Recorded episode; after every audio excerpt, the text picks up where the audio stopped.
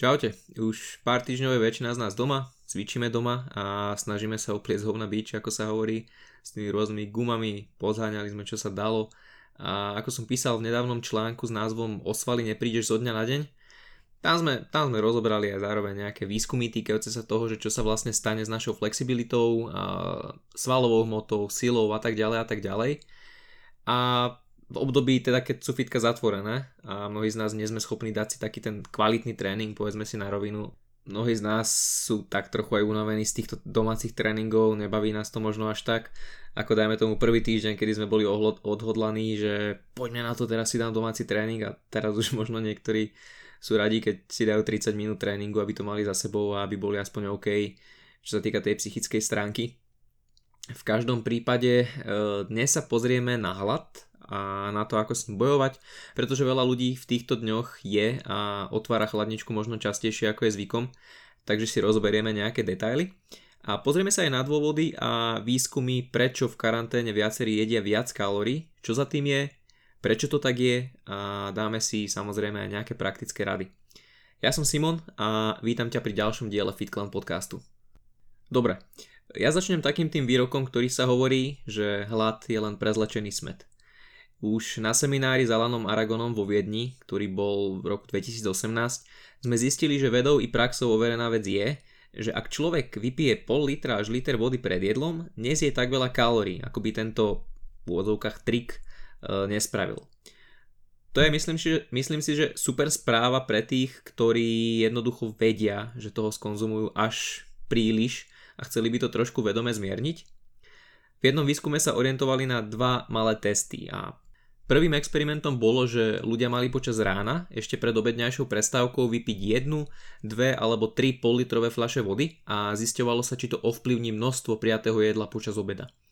A následne spravili druhý identický experiment, ale so štyrmi fľaškami vody a u ľudí s nadváhou. No a zistilo sa, že ľudia, ktorí nemali nadváhu a boli kategorizovaní v tom výskume ako normal weight, teda mali normálnu hmotnosť, po troch fľašiach vody do obeda znížili svoj príjem energie počas obeda. A možno už tušíš to prekvapenie, u ľudí, ktorí boli kategorizovaní ako overweight alebo obese, teda s nadváhou alebo obezny, sa toto nepreukázalo. Sice sa im o niečo znížil ten hlad, ale to neviedlo k tomu, že aj znížili ten kalorický príjem, alebo teda to množstvo jedla, ktoré zjedli. Takže radiť niekomu, kto má značnú nadvahu, aby proste pil viac vody, absolútne nemusí pomôcť, bohužiaľ. A efektívnejšie by bolo poradiť, aby sa v strave zameriaval na kvalitné, nutrične hodnotné potraviny, na bielkoviny a aby si sledoval porcie a tak ďalej a tak ďalej. A teda minimálne podľa tohto výskumu vieme teda povedať, že rada e, stačí, keď budeš piť viac vody, alebo hlad je často len prezlečený smet, môže byť u minimálne u tých obezných ľudí totálne neefektívna, ale u ľudí, ktorí majú normálnu hmotnosť, to predsa len môže byť taký malý e, nápomocný krôčik k zníženiu príjmu kalórií. A vieme, že pitný režim je z viacerých dôvodov veľmi dôležitý, takže tak či onak na príjem tekutín by sme nemali zabúdať. Ale späť k jedlu. E, poďme si prejsť nejaké tie dôvody, prečo možno v karanténe ješ viac a prečo si mnohí nedokážu ustražiť ten príjem kalórií, nemajú možno ani chuť zapisovať si kalórie, keď zvykli a podobne. Počítam si na to z časti príspevok z Instagramu od Bena Carpentera a začnem teda prvým bodom, ktorý som dával pred pár týždňami aj na náš Instagram o jedení z nudy.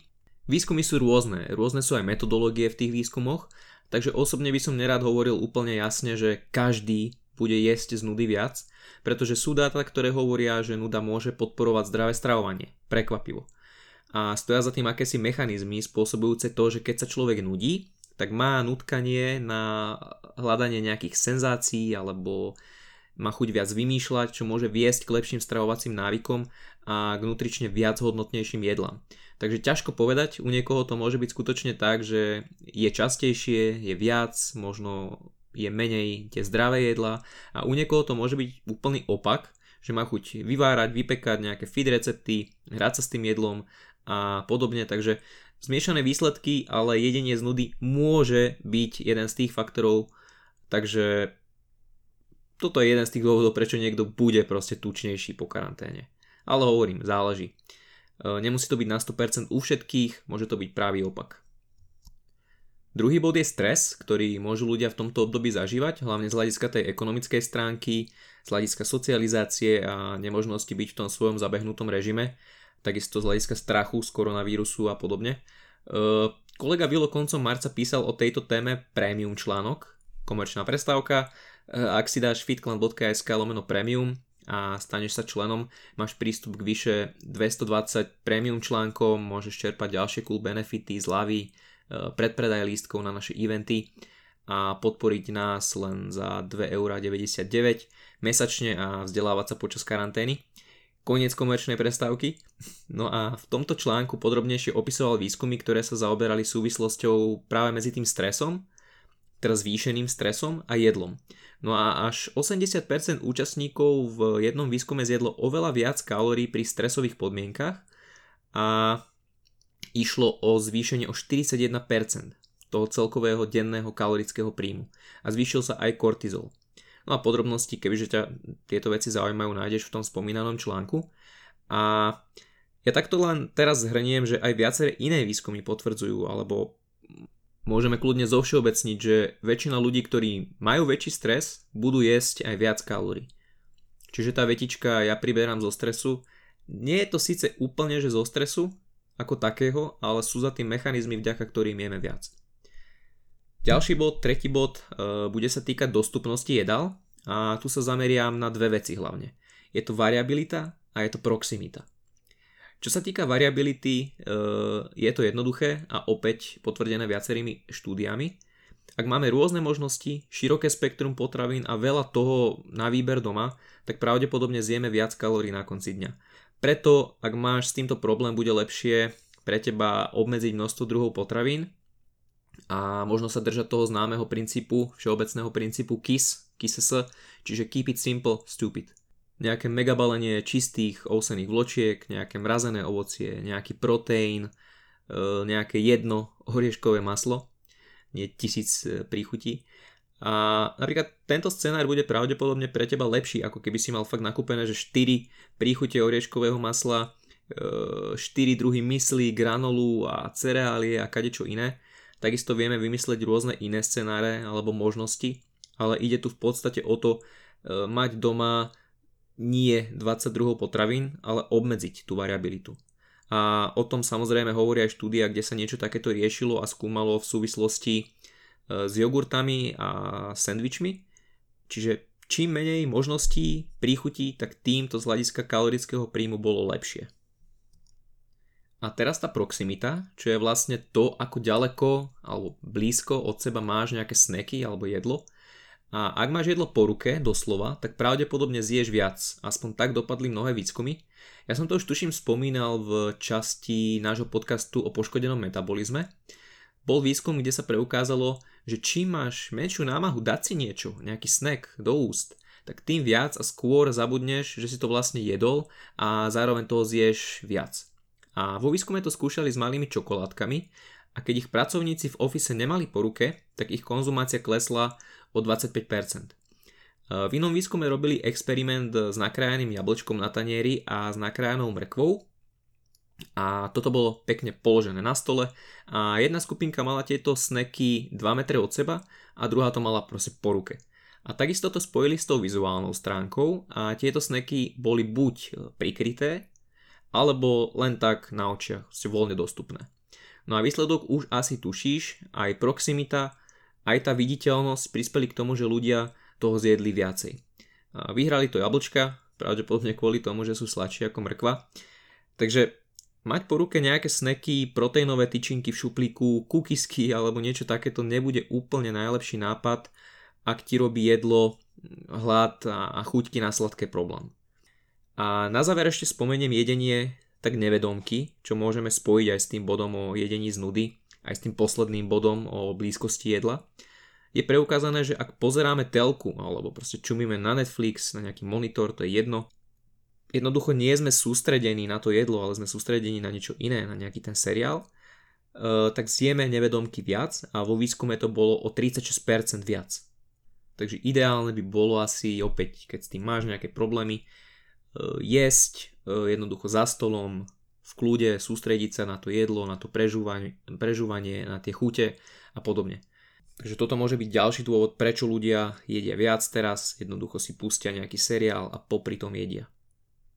Čiže toto všetko môžu byť dôvody, prečo počas aktuálnej situácie, počas karantény jeme viac ako zvykneme. No a teraz e, prejdem plynule na niekoľko bodov, ako zahnať hlad, ako trošku lepšie regulovať ten svoj apetít, pretože som sa stretol s mnohými komentármi, čo som čítal ohľadne korony a týchto vecí z hľadiska teda výživy, fitness, že ľudia strašne sú pažraví teraz a sú stále hladní. Takže poďme sa na to pozrieť a pretože ako som hovoril, veľa ľudí často je iba z nudy. Jednoducho sú takí. Ako som spomínal, niektorí, u niektorých to neplatí, ale niektorí práve naopak to jedlo teraz je pre nich značný problém čo sa dá možno síce vyriešiť tým, že zostaneš aj v tomto období produktívny, budeš pracovať na nejakých projektoch, viac čítať, vzdelávať sa, skúsiš si spraviť nejaký online kurz z akékoľvek oblasti, ktorá ťa zaujíma, môžeš pracovať na svojej mobilite, flexibilite a máme o tom aj príspevok na Instagrame vlastne, že karanténa neznamená, že budeš mať zapnutý Netflix 15 hodín denne, ale zase na druhej strane ani tie premotivované reči, že pokiaľ po karanténe nebudeš mať nejaký nový skill, takže si proste k ničomu a že si žijúca bieda, mm, nemyslím si úplne, každý hlavne nech sa stará o sám o seba. A keď niekto chce prežiť toto obdobie v nejakom prežívacom móde, OK, ak niekto chce vedieť 4 nové jazyky a naučí sa vyšívať, OK, chápeš, každý nech sa zariadi tak, ako sa cíti. Ale späť k, k tomu jedlu a k tým dô, nie dôvodom, k tým spôsobom, ako zahnať hlad. Takže začnem prvým a bude sa týkať ovocia a zeleniny. Klasika. Jedným z pôvodcov hladu je aj glykogen v pečení a ak sa glykogen v pečení vyčerpá, pečeň pošle signál do mozgu a tak môžeme byť zrazu hladný, môže nás proste chytiť hlad. A fruktóza, ktorú ovocie obsahuje, naplňa pečeň glykogénom, preto ľudia, ktorí majú vo svojom jedálničku zaradené primerané množstvo ovocia pociťujú hlad menej a to je samozrejme len jeden z tých viacerých mechanizmov. Je to aj vďaka dôležitej vláknine, ktorú ovocie obsahuje, ale samozrejme snaž sa jesť e, ovocie ako také čerstvé alebo kľudne mrazené, ale vyhýbaj sa džúsom z obchodu, to nie je ovocie, aj keď tam je napísané, že to je 100% džús a niekto si myslí, že teraz vlastne pije to jablko, to reálne jablko, že ho len vypije. Nie je to tak. E, v podstate je to len cukrová voda, ktorá ti v ničom nepomôže a jedine možno v nahnaní množstva kalórií bez e, ďalších mikroživín a hlad to u väčšiny ľudí rozhodne nezaženie. A štúdia skúmala, ako konzumácia jablk v rôznych formách pred jedlom, bolo to buď jablko, e, jablková šťava a jablkový džús s pridanou vlákninou alebo bez nej, ovplyvňuje zasítenie a príjem kalórií v nasledujúcom jedle. A preukázalo sa, že konzumácia jablka nejakých 125 kalórií na 260 gramov, znížila spotrebu kalórií počas nasledujúceho obedu v porovnaní teraz s tými ostatnými variantami a to až o 15%, zhruba 190 kalórií. Čiže jablko zvýšilo sítosť viac ako jablková šťava alebo jablkový džús a nezáležalo ani na tej e, pridanej vláknine, v tomto danom výskume to bolo 5 gramov necelých a nič z toho nezvýšilo celkový efekt sítosti v porovnaní teraz s tým jablkom ako takým. A veľmi podobný typ štúdie prišiel s výsledkami, že ovocie pred jedlom spôsobilo následné zníženie toho kalorického príjmu o takmer 19%. Takže ovocie, či už pred nejakým jedlom alebo počas dňa, je vysoko pravdepodobné, že toho zješ na konci dňa menej vďaka, vďaka tomu ovociu.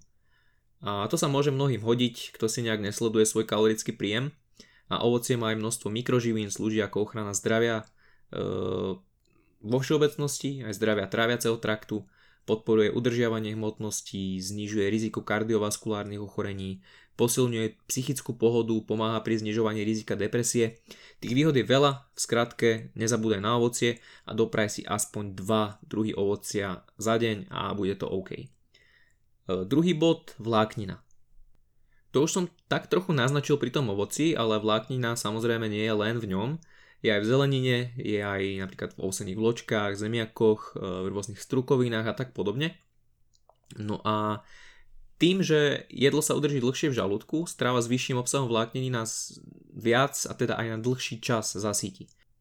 Takže tie reči starých rodičov alebo rodičov, že máš jesť zeleninu, sú také, e, že si ich naozaj treba zobrať k srdcu a minimálne z hľadiska hladu a nasýtenia sú tu krásne benefity a musel by som nahrať úplne inú časť, dlhú časť podcastu o tom, aké iné prínosy, či už z hľadiska zdravia alebo aj tej psychickej pohody, aj z hľadiska nejakého výkonu, má ovocie, zelenina, zvýšený príjem vlákniny skutočne efekt. Tretí bod sa bude týkať bielkovín. Bielkoviny v tomto smere čo sa týka hladu, jasne vyhrávajú nad tukmi aj nad sacharidmi a je to na výskumov, ktoré dokazujú, že viac bielkovín v prvom jedle dňa ti pomôže s dlhšou zasytenosťou, pozitívne vplývajú na peptid II, YY. U ľudí, ktorí si netrekujú kalórie e, a tento scenár, teda ten zvýšený príjem bielkovín v prvom jedle, e, vedie k menšej konzumácii celkových kalórií počas dňa a v jednom výskume dokonca u obezných žien viedlo viac bielkovín v prvom jedle až o 441 kalórií menej na konci dňa, čo je dosť. Keď si to zhrnieme nejak na konci týždňa, je to dosť. Samozrejme, ale nie je to len pravidlo toho prvého jedla, všeobecne vyšší príjem bielkovín má u väčšiny zabezpečiť to, že budú dlhšie nasytení, nebudú mať taký vysoký apetít, takže určite ten zvýšený príjem bielkovín má efekt. A pre aktívnych ľudí vyťahnem zase to číslo, aspoň 1,6 g na kilogram telesnej hmotnosti, s tým, že 2 g na kilo sú taká zlatá stredná cesta. E, môžeš ísť aj vyššie samozrejme, všetko záleží už od e, konkrétnej osoby, od konkrétneho scenára, cieľov a tak podobne. Každopádne bielkoviny, nezabúdať na ne a minimálne v tých raňajkách nedať si ovsenú kašu s ovocím, dať si ovsenú kašu s ovocím, ale aby v tej ovsenej kaše bol pridaný aj proteín. Určite to bude lepšie. Z viacerých dôvodov. E, samozrejme s tým je možno tak trochu spojený aj ďalší bod, alebo tento bod by sme mohli kľudne vnoriť aj sem. Nemali by sme zabúdať ani na tuky, pretože štúdie dokazujú, že diety s nízkym pomerom tuku väčšinou spôsobujú aj väčší hlad a mierny, primeraný proste obsah tukov v strave dlhodobo spôsobuje menší hlad, pretože nás e, celkovo to jedlo nasytí viac, nie sme tak často hladní a naša strava by vo všeobecnosti nemala nikdy nejak obsahovať menej ako dajme tomu 20 až 25% tukov z celkových kalórií. To je taká fajn norma.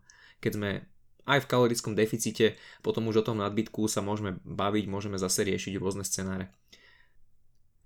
Takže aj keď sú bielkoviny dôležité, vidíš, že netreba úplne ignorovať ani tuky a vlastne ani sacharidy, čiže žiadnu makroživinu a tak sa dostávame nejako k starému známemu balansu a k flexibilite v tom jedálničku.